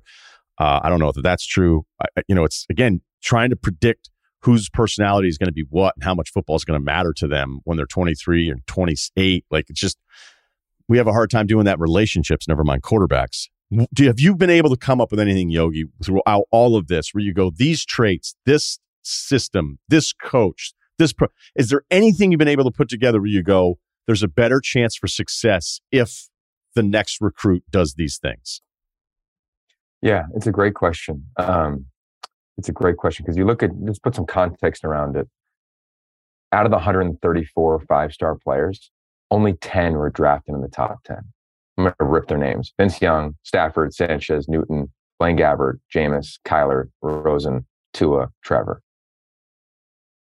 They all have a really unique trait. Like a really unique trait. Every one of them at the time, you're like, whoa, there's something really dynamic about these individuals. So, like, I think we have to look at reality first of like, there can be however many five stars every year, or four stars, or big recruits, or 60 plus college power five starters they're all not going to make it to the next level. Like I think that, like fundamentally, I think the definition is flawed of what it means to be an elite recruit, which is to be the uh, a, a, player who can change the face of a franchise. Only one ever won a Super Bowl as a starter. It was Stafford, year 13, team two.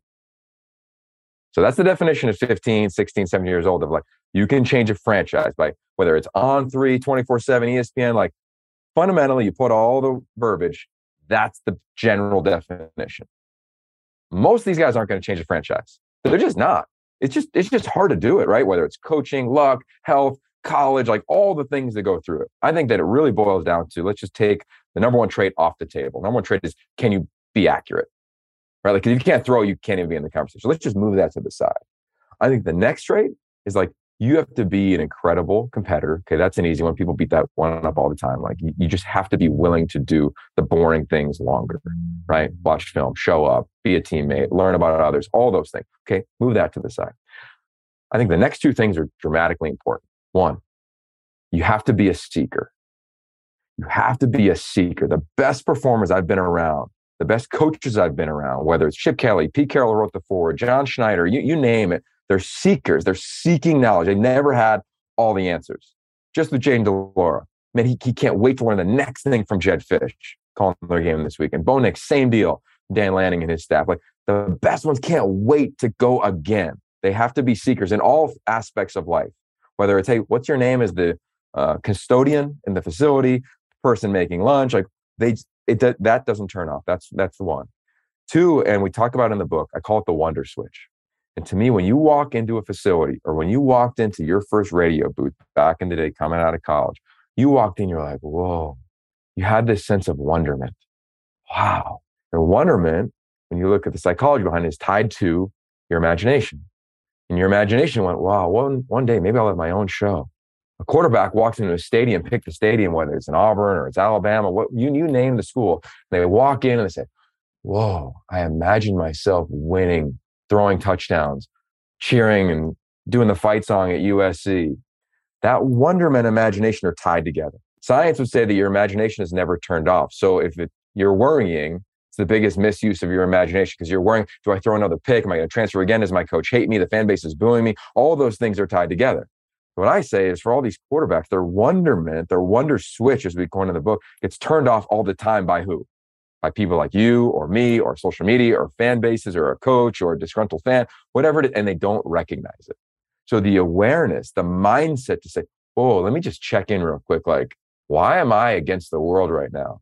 Oh, it's because my DMs are full. Okay, let me shut that shit off. You know, why, why do I feel like I got to prove everybody wrong? That's about everybody else. Where am I wasting all my energy? Like having the capability to say, you know what? No, no, no. I got to flip that back on. And I and I say that because I've given this speech about a hundred times now in different locker rooms over the last couple of years. And when I say, hey, how many of you have had your wonder switch off in the room of 105 players? 95% of them raise their hand. So yeah, man, all the time. I didn't even realize it was off. Hey, yo, man, I just flipped it back on. I had the best practice in my life. And I just feel there's something around the joy of playing that when I talk to these quarterbacks now, especially in the transfer portal, I look at the Pac 12, seven new quarterbacks that I'm covering. They all say to me, man, I'm having the most fun ever because joy is being cultivated. Win, lose, or draw, but I'm enjoying it. And that's why I go back to the front loading on those mental skills. So I, I net out of those two things. Like, are you truly a seeker when you look in the mirror? And what is your wonder switch on or off? And do you have the capability to flip it back on. So your imagination is going down a positive road. I think those two things are carrying quarterbacks right now towards success or hampering them and sending them down a, a road where they need someone to help pull them out of it. Five star QB, Yogi Roth. I'm telling you, this is a very, very unique uh, book. It's ed- educational, it's entertaining. Um, it's kind of a five star of, of, books. I didn't really even that wasn't my plan, but it just came to me. It's sort of cheesy, but uh, it was it was really cool reading this, man. So congrats on getting this thing done because the amount of work that must have gone into this was was not uh, was not easy. So thanks again. Yeah, it was a bear, but I hope it's one of those books like it won't be Bill Walsh's book, but I hope for the next five, ten years, anybody who's getting recruited or is a walk on or is a parent of a player, and they're like, I don't know what to do, like pick it up. Go to the recruiting chapter, go to the transfer chapter, go to the NIL chapter, go to the chapter on manhood with Brenda Tracy, go to the mental health with the Hilinski family, Dr. Michael Gervais on mental skills. Like there's something in there. And we wrote it so you could work the book, work the workbook. And I hope it has an impact. It has already, and I hope it keeps growing. So thank you, man. I appreciate the time. Absolutely. Have fun this weekend. You got it, bro. This episode is brought to you by Hotels.com. When I went on my last holiday to Cape Town, it was amazing. My friends were there, the weather was phenomenal, and most importantly, the food was fantastic. But one thing I struggled with was finding the right places to stay. You know, all I want is a great bed, a fantastic shower, and breakfast that doesn't end at 8 a.m. I'm on holiday, I'm still sleeping. I also like ease, and the Hotels.com app easily helps me to find a perfect hotel for every trip. Whether you're looking for a family friendly getaway or a relaxing spa weekend, on the Hotels.com app, you can compare up to five hotels side by side. Now, why would you want to do that? So you can see prices, amenities, and star ratings. And best of all, you don't have to switch back and forth between options. See? Ease. So, start planning your next getaway and find your perfect somewhere in the Hotels.com app today. This episode is brought to you by Vuori. It's time to ditch your old workout fits. Seriously, just let them go and try Vuori clothing instead. Their activewear is unbelievable. Sometimes I wear it and I go, Do I look too good? I don't want to be at this peak level of awesomeness in their joggers every single day. This is going to be hard to maintain, but that's what the joggers do for you. Whether you're sort of business cash, whether you're just around the house, whether you're working out, whether you're getting on a plane and you're going to be in your seat for a long time, the joggers just give you a hug for the entire flight. It's soft, it's comfortable. You're never going to want to take them off. Incredible versatility. You can wear it while taking part in different kinds of exercises, running, training, swimming, yoga, and more. Vuori yoga class, that just makes sense. The Sunday jogger is the number one go to. And of course, the core short out now. Get yourself some of the most comfortable and versatile clothing on the planet. Our listeners get 20% off their first purchase at vuori.com slash Ryen, R Y E N. That's V U O R I dot com slash Ryen. Before we get to life advice, the crew that solved gambling has not solved gambling, it appears. Uh, how did you guys do last week? I lost. I've been doing this thing lost. where I don't remember what I lost though. Like I push it out on purpose. So like I, I could remember if I like that. If you really asked me, but I've just been for my own sake, I've just been like, I don't know, it just didn't hit. Closer's mentality. Yeah. On to the next. I don't want to brag, but I should be 4 0. Um, if not for the should Bills be? meltdown, and yeah, if not for the Bills meltdown brag. in week three, I should be Who four brought, now. who, brought, three who brought the new guy? I should be. Well, the Bills should have won that game. And if the Bills win that game, I hit my bet. I'm 4 0. I'm three and one. I hit last week again. Again, I've I've solved gambling again. So we'll see how it goes this week. Okay. Uh, the the public play off to a good start on other picks too that didn't count towards this one, but now I think I'm two and two uh, in this. But we'll stay we'll stay the course through it all. All right, Ceruti should have be Mister should have been four and zero. Mr. Uh, Mr. yeah. Undefeated, as they call me, in, in honor of Russell Wilson. Yeah, Mister um, sorta limited. yeah. Uh, all right, I kind of like two things this week. I'm gonna, I, I like teasing the 49ers down to like minus two and a half, and then taking the all under in that game as well because I just don't think anybody's scoring. Like the Panthers are terrible, but I think I'm gonna go with this one. Give me the Dolphins money line, and you parlay that with the all under of uh, under 55 and a half points. That's about even odds. Again, I say it every week. How does it miss? How does it miss? Okay, Kyle. Uh, I've got a couple guys in this league. Maybe you've heard of them: Jimmy G, Jacoby Brissett, Tom Brady, Mac Jones, Bailey Zappe. Now, and I'm tired of watching them lose, so I'm picking one of them. Last week they almost all lost. I'm picking Tom Brady this week.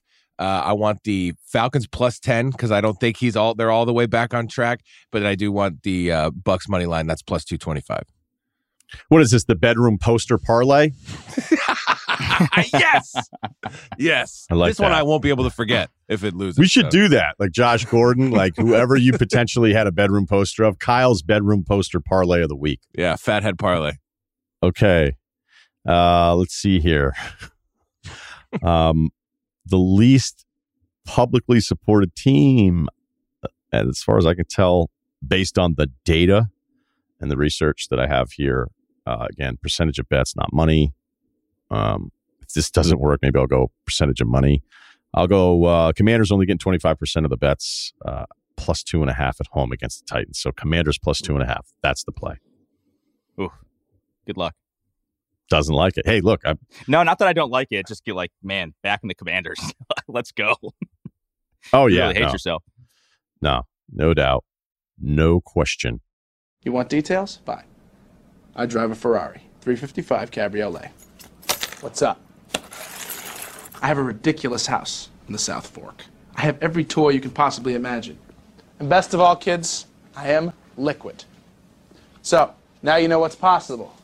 Let me tell you what's required. Life advice is lifeadvicerr at gmail.com. Annoyed with smoking neighbors, Kyle. Good pick here. 6'4, 180.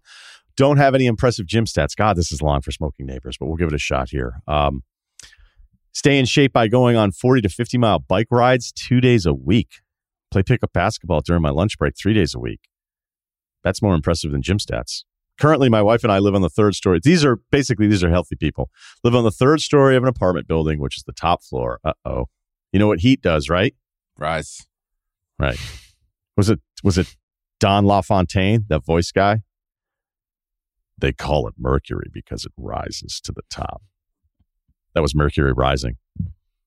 That guy used to just get out of a limo, bang out liners, eight figures a year. Wow, what a gig. I know. I need to do that. I would I think about that often actually, but let's get back to life Yeah. advice. Steve Zissou, they called it a life aquatic. Currently, my wife and I live on the third story. Okay, uh, we're lucky enough to have a patio as part of this apartment. Allows us to have dinner outside from time to time, enjoy a nice drink of the fresh air. We really like this apartment. The rent's relatively cheap while we save to purchase a home after I finish up grad school. Here's the problem. About two months ago, we got a couple new neighbors in this apartment directly below ours. Unfortunately, they turned out to be cigarette smokers. Our apartment management has a strict no smoking of any kind policy outside of a couple de- designated smoking areas on the property's perimeter. During the day, our new neighbors mostly smoke in this area, but after the sun sets, they just puff heaters on their patio. Dude, of course they do. Yeah. Seemingly all night. The stench is completely untenable to where my wife and I have decided, uh, or definitely cannot hang out on our porch at all once they've taken up residence uh, on theirs for the evening. On top of that, the AC in our apartment works off and on, so we normally keep a couple windows open when we come home in the evenings. Well, we can't do that anymore with the smell of American spirits infiltrating our oxygen supply. It doesn't help that my wife has Wolverine sense of smell. Good writer. Here's where the wrinkle comes in. The whole no smoking of any kind policy presents a bit of a problem because my wife and I like to have a Colorado salad as a nightcap a few days Yeah. a week. Here we Uh-oh. go. Yeah, what I thought. hot kettle. That's what I thought. That's what you thought. You knew as soon as this is- guy's yeah. That's Yeah. what I thought. Like, yeah, Uh, yeah. It's like when dudes would dip in college and some girl would have a parliament being like, "That's gross." like, Okay. tell like, me at more. least I'm not, Yeah. s- you know, spitting into your face. It's a race to the biggest health problem, so we'll find out later, I guess. But Right, yeah. right. Is Yeah. it gross? We're all we're all seeds in this big bracket of life. so, um, let's see here. All right, so Colorado salad, couple nights a week. Uh, right after we watch our weekly show, prior to these neighbors living here, we would do it on the patio because our previous neighbors like to partake a lot themselves. However, we now open a window in our bedroom to partake because we can't handle being out there while they're smoking cigs, and we feel like it would be hypocritical given how annoyed we are with their habit. We worry that if we were to confront them at all about their smoking habit, they would flip it back on around us. They 100% are going to do that to you, first of all. It's just even if they're wrong, that's what people do. They find a reason instead of addressing what they're doing wrong, they find something you're doing wrong. It's all a big negotiation, right? Uh, I know there are two completely different things with two completely different sets of consequences. It's worth noting we do live in a state where we can partake in this legally. All right, my wife and I have talked, and we're pretty much certain that we will be moving out when our lease is up in May. So we're talking four months there. Shit, you got like six and a half, seven months to go. But in the meantime, what do we do? Do I confront them about their smoking on the patio, hoping they don't know we smoke a different plant ourselves? Do I bring it up with the apartment complex and risk seeming a little bit like a tattletale? Do I talk with other neighbors in our building to see if they are similarly annoyed? Do I leave them a very passive aggressive and anonymous note about the issue? Do my wife and I just suck it up, stop using our patio to keep the windows closed while we mildly suffer from being hot due to a shitty air conditioner? Do we try to find a way to fuck with them somehow? My wife mentioned filling up a spray bottle with some of the most noxious essential oils we could find and spraying it out of our porch every time they start to blast ciggies. I like that. I like it a lot. Jesus. Thoughts on that idea? I think it's cool that your relationship's in a good place. If I've learned anything from this email, it seems like you two are made for each other. Um, to make matters worse, these neighbors have never come across particularly friendly when they first moved in. Well, because they're smokers still and they're smoking outside and nobody likes those people. So they've already gone, nobody's going to like us anyway. We're just going to keep fucking smoking cigarettes. Um, but American Spirits makes me think, you know, this isn't a couple WWII vets out there just ripping Marlboro Reds either. So I'm surprised you guys can't vibe on a little bit on that American Spirit hand rolled deal. They take twice as Um, long to smoke, though, so that's the problem. So Oh, a fi- thank uh, you. you know, a, a five minute cigarette is now twelve minutes. Kyle, I got one more sentence and I'm letting you go. So don't worry about it. Um, my wife and I tried to wave and say hi to them when we would pass them in the stairwell or on the property. Of course you did. You were high, friendly as fuck. Um, but they rarely would acknowledge us in return. We don't really wave or say hi anymore. We don't want to come across as those neighbors. Any advice uh, will be welcomed. Well written email. Kyle? Um, I think it should be about making them uncomfortable with what they're doing. Like, it's not like you don't want to be like, hey, you're bothering me because then they're going to be like, well, fuck you because fuck you. But, you know, if you're like, if every time they light up a cigarette, you're outside, maybe you maybe you close the window loudly. Or I used to have a neighbor like that lived next door in my old place. It, they would be speaking Spanish, but I would hear like him talking to his wife. He's like, "Ah, cigarillos" or something. I'm like, "Oh, that's me. All right, maybe I'll maybe I'll shut this down." So that worked at my old place. Um, but from a from like a, a a holier than thou position is what I'm seeing is like, well, we smoke the right plants the right amount, and you smoke the wrong plants. And because I live uh, on the top floor is why it's okay for me, but because you're below, like I don't know, shit just happens. Like this should be the motivation to try to find a house one day because then you don't have to worry about this. But this is a part of living among others. You know, somebody has a dog they shouldn't have, they don't take care of, and it's barking all the time. There's two babies in a one bedroom apartment. Like, like this is kind of part of it. I understand that th- that you could probably get somebody. You can't get somebody kicked out of apartment because of a baby. You could be like, hey, they're violating this policy, but you're also violating a policy. What I think is is I actually did like her spraying other shit that makes them like other like essential oils and, and Just elixir. oils. Yeah, maybe hang it. Yeah, I was thinking like that. Lavender. Yeah, yeah, maybe even worse. Like uh, maybe there's like a an essence Like of a tough- thyme Yeah. or something. It's a little Yeah. rosemary, uh, something a little spicy. Burn the like. That's you know that's cool. I think just like a way of kind of shaming them without being like bringing a higher power involved here is probably the way to go. You could talk about it too, be like, God, fucking stinks down there, huh? Like that's cool. Um, I don't know. I I even thought in my head this little thing. I was it's probably a little dangerous, but maybe you could get some sort of fan on a string and just low, lower it down so you could blow the smoke in a different direction or something. Be like, I don't know, I'm just trying stuff here. Um, I think I think the the non official route is the way to go.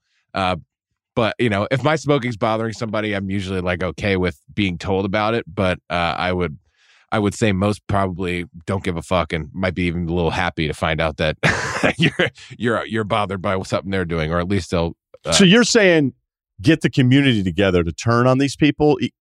I think yeah. I mean, if if the external pressures of not somebody being like, "Hey, you can't do that," but just being like, "God, it fucking stinks over here, huh?" Wonder what that is. Or it's like, is something on fire? Like just like saying things to someone else, but not to them. It's it's more. yeah, I don't know. I don't know if I like that. As somebody who had the entire community, one guy tried to rally against me when I had the Kentucky Derby party. We rented a pony, and then basically we just closed off the party. Like we weren't going to let a million people come over because it was an adult party, not like a swingers deal. We we wouldn't have that during Whoa. that season, but um yeah like one guy saw me with a pony and then when the kids saw the pony the kids you know the pony was there an hour it barely moved it didn't i didn't even think it shit anywhere and then it left. And then one guy decided to try to rally the rest of the townhomes against me to be like, you know, that's actually kind of against the rules. And everybody else was like, what are you talking about? And it was only because I didn't invite him and his kids over. But if we invited his kids over, then guess what happens? Then there's a million kids. And then, you know, again, pro kid, not that day. But So, that's not what I'm I- suggesting. I'm not saying do it to your neighbor. I'm saying you and your wife hang out on the porch, which means you're out there at the moment you smell that American spirit garbage drifting up there. And I did say garbage because I think American spirits are one of the worst kinds of cigarettes. I know that most I people think not- they're the best. I just think that Not doing a segment with them. yeah, Jeez. definitely not. Uh, cowboy killers. So when when you you're at you're out there at the moment when you know they're out there, and if you can smell them, they can hear you. I mean, just like having that having that conversation with your wife who's out there. This Like- isn't a soft jab. I kind of have no idea what the fuck you're talking about. I mean, they're No, on the I get- third I know floor, what he's right? saying. The smoke's coming he's from the second floor. They're already out there. They can smell it the moment that that fucking cigarette starts coming up. So you know when they're out there. And this is why it's important because then you could start making comments or spraying that shit or whatever. Like if it bothers you, like you know the moment it starts and you know they're going to be out there for at least 12 minutes because those fucking cigarettes are jam packed. So like you've got time to use that time to you know put put the external external forces of society on them with comments and spraying that shit or whatever other kind of shit you want to cook up is what I mean. Like I would spend your time You're doing that. basically you're basically saying just speak loudly outside and act like they don't hear you, but you know that they do hear exactly. you. Thank That's what you, you're saying. God damn Jesus it. Christ. Thank you, Ceruti, for translating gotcha. that. I got Uh, I that's a lot. I don't know. Um, I think there's there's there's one major problem, and, and the pot smokers listening are going to be like, it's not the same. And you're right, it isn't the same. But they're not going to take your fucking side when Yeah. they're doing something wrong. They're not going to go, hey, you know what? You're right. We're breaking the rules. It sucks for everybody else. And even though you're smoking pot, we get that it's completely different. That's not how people work. I'm going to use a small example. Uh, it's not the exact same thing, but it could be in this kind of negotiation where you could be right, but there's still something wrong about what you do, even though it's also legal, as you've pointed out, um, because you're probably not supposed to smoke at all, which is kind of the weird about the weed smoking deal of it. It's like people could be like, well, even though we're not supposed to smoke, like we should be allowed to do this, but you're not supposed to be allowed. They're not going to take your side. I remember there was a sales call that we were going to do for the radio show, SVP show, not SVP and Russillo. Um, obviously, as I've mentioned numerous times, it was super fucking annoying. And I actually thought it was a bad look for me and the show long term when we dealt with sponsors, we dealt with people because they were basically telling the audience or any potential advertisers, we think so little of this other guy that does all of this work that we're not even going to acknowledge him. All right. Long story, whatever. I'm not even sure what the fuck happened. So there's a sales call where Scott and I were going to be in studio with a radio manager. And then we were going to talk with somebody else about doing these different ads for them at an affiliate. I am never late. I would be at the time that I could have gotten there. I'd say on average, Rudy would probably agree. I probably got there two hours before I needed to every single hmm. fucking day I worked there. For whatever reason, I was late by like five minutes that day, and I'm never fucking late. And I walk in, everyone's on the call. The call goes on for 35 minutes. I never talk. I never talk on the air with this other affiliate and like ad sales placement thing. And all Van Pelt does is talk the whole time. And then we had a manager talk for a few minutes. I go to our producer at the time, not Ceruti, not Stanford Steve. And I go, hey, look, this is becoming a thing, but every time we do these kind of show deals, Scott talks the whole time.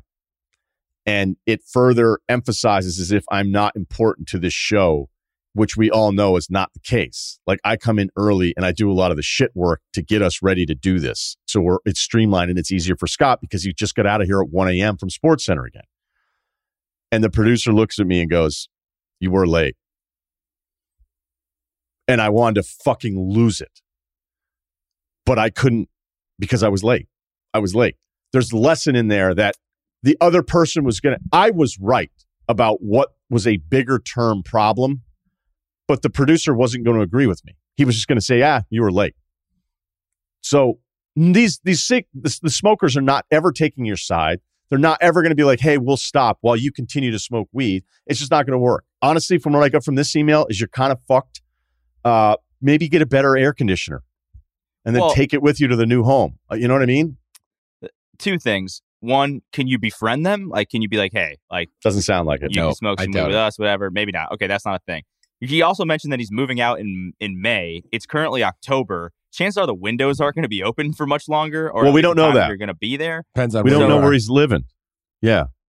But he's trying to get out in May. He said right. He's trying to get out. Yeah, May here is super mild though. You know, Yeah. What if he's in Arizona? What is it? What if he's in the flatlands? What if he's in West Texas? Yeah, that's a good point. I guess. I, Yeah. Then, then I guess you're shit out of luck. But I would say, you know, the windows are likely to be closed in most parts of the country for the next couple of months. And if you're getting out of there in May, then you just kind of, I would just suck it up and not say anything because you're, as what you just said, Ryen.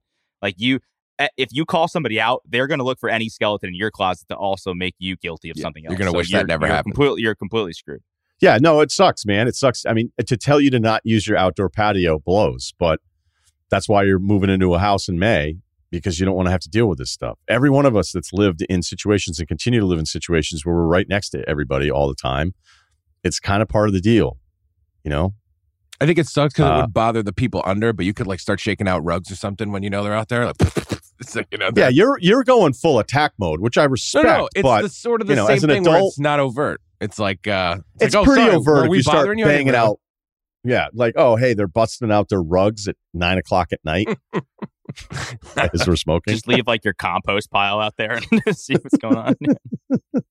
just I just would wonder if they would be so uh, not self aware to be like, hey, do you mind? And like obviously rugs is a little bit o- overboard. Like there's rules about that usually, but like yeah, like I liked her idea of the spray, or maybe there's something else where if they to just see if they'd be like, would you mind? And it's like I don't know, do you? And then just that's the end of that interaction.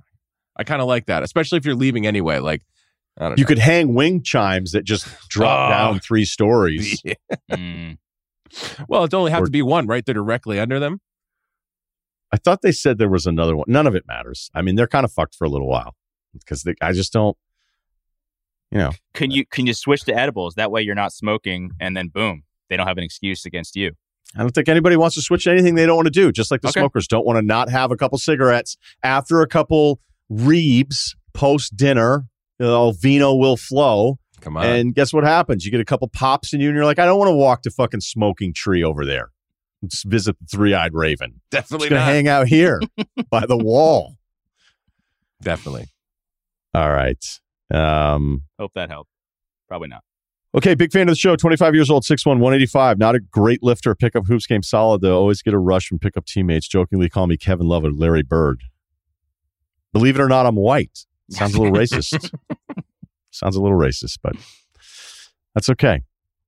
Uh, I'm going to change names in this email. Also, I'll share the two cities relevant to this story uh, with you for the reader's context. Share them with the audience if you please, but they may be revealing. All right. Well, you said we could do it. I moved to a new city, Boston, in August of last year. I managed to find cheap and comfortable housing with a few random roommates. Shout out Dorchester. Yeah, because you don't live in Boston. Whoa, Yeah. sounds awesome. Yeah. I just, I was able to find this really affordable housing in Boston called Dorchester. Like, I also lived in a cheap section of Boston called Lowell. All right. I have a bunch of family members and friends in Boston, but I thought that branching out and meeting new people would be a great way to ingratiate myself into a new city. It turned out to be true. My three roommates, uh, female 28, male 32. Oh, they're real uh, fake names. Thank you for doing that. Sarah 28, David 32, Stephen 28. Uh, all are my closest friends now. They already had a big friend group full of great people that I've managed to work. What is man? The rest of us are reading this email. Be like, this dude moved to a new town, met three strangers, and they're all fucking hanging out like each other. Sounds like a bunch of non-smokers to me. Uh, on to the apartment woes. Well, okay, maybe this does take a turn. We have a setup where there are three dudes living with one girl. How we've made this work is that Sarah has her own bathroom in the apartment's master bedroom. That is the right call. That is my opinion. Uh, David, Steven, and I share one bathroom. Uh, this the fantastic thing about the setup is that David actually lives full time in a nearby city. He rented out this space uh, out to have what fundamentally functions as a bachelor pad. He would only come up. Did he play professional sports before and recently sell a house in Malibu? That's right. uh, the number of texts I got from people saying they know who the athlete is, and I would always be like, "Did the person sell a house in Malibu recently?" And they'd be like, "Oh, no, except for that part." Like, okay, thank you. Okay, um, again, bachelor pad. Uh, so that means he and the other guy share the bathroom. He'll only come up on weekends or when there was a big friend group activity event party. This made the bathroom situation for myself and Steve incredibly easy. And Sarah didn't have to worry about sharing a bathroom with multiple 20 something dudes, which is, again, the right call. The only slight point of contention I have is that when I moved in, every person on the lease paid equal rent. Despite Sarah having a much larger room, a walk in closet, and her own bathroom, I, fig- I figured the rent was cheap. I liked the people and I didn't want to cause a fuss. So I let it pass the first year of the lease. We've all grown incredibly close over the past year, despite having um, different interests and beliefs. I often find myself somewhere in between Sarah and Steven in terms of preference, taste, and opinion. This factors in later. Unsurprisingly, when David found a serious girlfriend around his age, he nearly completely stopped coming up to our apartment for weekends. He also stopped uh, reliably communicating with us about rent, utilities, and eventually he started paying those late. The lease cycle in my city starts in September, so it's best to have your ducks in order by July and August. Sarah, Stephen, and I had a conversation where we assessed what we would do if David did not want to resign. Sarah said that she was unwilling to move out of the master bedroom or pay more money for it, even though it was by far the nicest room. Stephen said that that was not okay with sharing the bathroom with an additional potentially random roommate as he works from home, but would stay if the rent for rooms are done more equally. Steven suggested that we all pay a slightly higher rent and turn the extra room into a gym or office, something that was uh, something we could all take advantage of. Sarah rejected that proposal as well as citing money issues. And Steven said that, well, uh, he could move out if David did not want to resign and we added an additional person. I found myself somewhere in the middle of the two, not wanting to risk my friendship with either. I saw merit in Sarah's perspective that she needed the bathroom more than any dudes, but I also understood that an additional, more present roommate would disproportionately affect me and Steven also. Wow, this is like fucking season one of ABC's new comedic thriller. So help me. What's that new show called? So help me, Todd.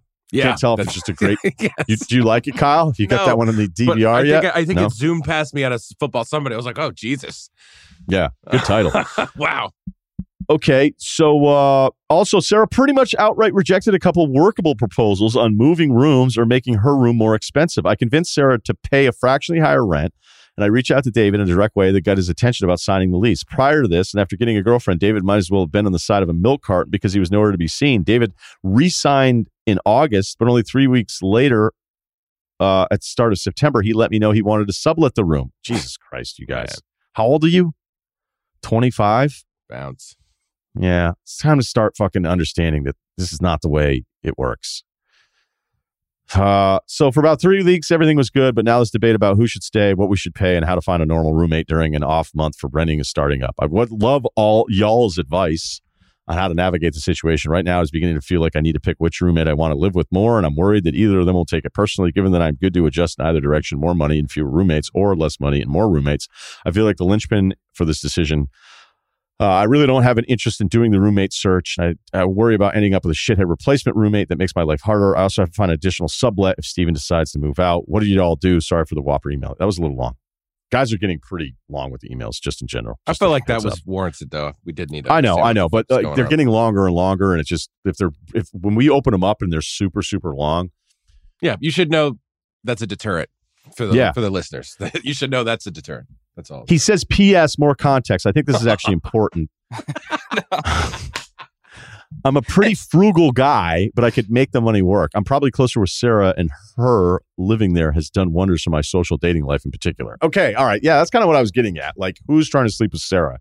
Apparently, none of you are. And you crack the code is that, you know, if the girl from work doesn't like you, just be super awesome guy around her all the time. Or if the roommate who's female doesn't like you, just be incredibly awesome. And then she will she will get you past all the levels. You start like level eight when you have a girl that is vouching for you to her girlfriends. That is the secret to all of this shit. Become friends with the girls who then tell their friends that you're fucking awesome. So it sounds like that's working out for you there.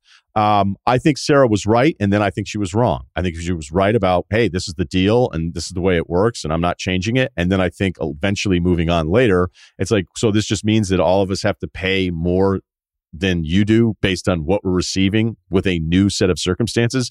The circumstances before were what they were. Now they have changed, and now you don't want to adapt to any of it. So it's like, okay, well, guess what? If you don't adapt, then guess what gets to happen?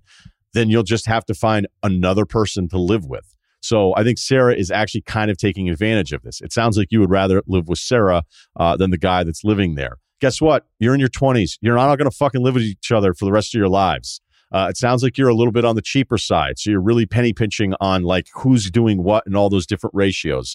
Uh, again, not saying you're wrong. If that is important to you, you have to prioritize. Is it so important to you that you put that over who you're actually living with? It sounds like Sarah is a little little uptight about this whole arrangement here too.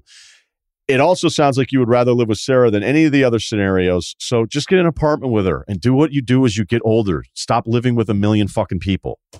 Again, not knocking anybody for living with a lot of people, but eventually, as you get a little bit older, you stop having as many roommates. And you are on the cusp of that, it sounds like right now. So just lock it in with Sarah. Tell the other guy if he is your friend and it's a normal situation, you can say to him, hey, look, this whole thing kind of got blown up. It was a nice run. And, you know, I'm just going to live with her because it's a little bit easier. Some guys actually like living with female roommates that they're not interested in at all because they feel like women have their shit together in a situation where they're living more often than men. And I would agree with the percentages of that. So I don't know if you guys have something else on all of this, um, but you know, you don't you don't get to stay like living situations end. It's it's much like a relationship. It's not fucking summer camp forever, dude. Yeah, I Yeah, think right. uh, I think a you should always be trying to pare down to more money, less roommates. And if you do have a roommate, you're still saving money. That's the whole point. Nobody would do this shit otherwise. I think. Um, so that I actually probably would have picked the guy. Uh, what's his name? Steve or something. Um, Steven. o- only be Steven. Yeah, sorry. Only because like I've, I'm not going to go into this again. You guys remember the sliced cheese arguments, and she just seems like a sliced cheese argument type of person. And I just would probably go. I'd probably go towards the other way. The other guy actually seemed a little bit more reasonable. Like, well, why don't we just split this shit a little bit more evenly? It's also kind of crazy. There's three of us using the same bathroom, and you, and you know you're not paying a dollar more for that. Like, I like I Great thought the guy was being pretty reasonable. And I know he said Yeah. like I kind of would like to live, but you know you don't know what the dynamic's going to be when it's just you and her as well. Especially if you if you decide to fuck it all up and start falling in love with her. Like I like I just think it would be everyone would understand if you're just like we're still friends. I'm just not going to live with you. We're just going to move out to a new situation. He's already lived with her though. So clearly all the sliced cheese possibilities and that stuff, like it's been enough for him to say he still wants to live with her moving forward. Or he prioritizes the social aspect that she, you know, opens that world up to him with. So um, I think those are all really good points. And it sounds like she's less chill than the other guy, but clearly he's already lived with her long enough to know if those are deterrents. And he didn't bring up any of them. I thought he likes her better, and he's afraid of what happens if he did move out. Is what I kind of got that from the email. It's like, well, I, think he's you worried know, about the other them- guy's feelings. And I'm, I'm like, Oh. you guys are all 25. I, I thought he was That's how I more worried about like who like I'd rather not I'd rather not have her mad at me, but not like I I want to live with her more. I mean, he did say he enjoyed living with I just don't I don't know. I think it's I kind no of feel matter like what she happens, holds all fine. the cards. I kind of feel like she holds all the cards though. Like, okay, like the what's the worst case scenario? She has to find a new place, and you know, Everyone I, like, does, I- I- yeah. I, yeah, I don't think like I, if I'm her, like I hate to say it, I wouldn't budge either. Like I remember I was living with a buddy. What? What? Well, guess what, Sarah? You can go find a single somewhere. Uh, th- Then maybe she will. I mean, like I- it's. Oh, like, it doesn't sound like she wants to. I, I, it sounds like this guy wants to live with her too, and wouldn't be have a problem with doing that though. So maybe she knows that. Like maybe you know who knows. Like I just feel like that's not a like a major. There's not okay, like a wait, major. wait. But but think how insane this is. Like that she's going emailers so desperate for my friend hookup that I can slow play this, never give in on anything, and that my negotiation is just like one offer and then done, and it's over eh, because I know he'll crack and then move in with me. So I don't like. Do people do that shit in a roommate situation? I realize they do it with contracts, but I don't know. That's a lot. That's pretty devious. That would make me not want to live with her. I would have gone with Yeah, I Steven. just- I just well, I also feel like is it David, the guy who has like the sublet guy, right? Too like that sucks too. Like I don't, I don't know why you'd want to live. It just sounds like it's going to be a shitty situation because there's going to be another random guy in this. yeah, in this Steven's the guy. Yeah, this apartment needs to stop. I, I, yeah, I just It's I over. don't know. Yeah, Yeah. sounds like you guys need to break up. I mean, you can still be friends if you don't live with each other either. It's not the end of the world. Once you move past that, everything's fine. I would just go with Steven and be like, let's still be friends and hang out. Yep. It's over. Good run. Sorry to find out from the podcast. Thanks to Ceruti. Thanks to Kyle, the Ryen Russillo show here on Ring and Spotify. We'll talk to you Monday.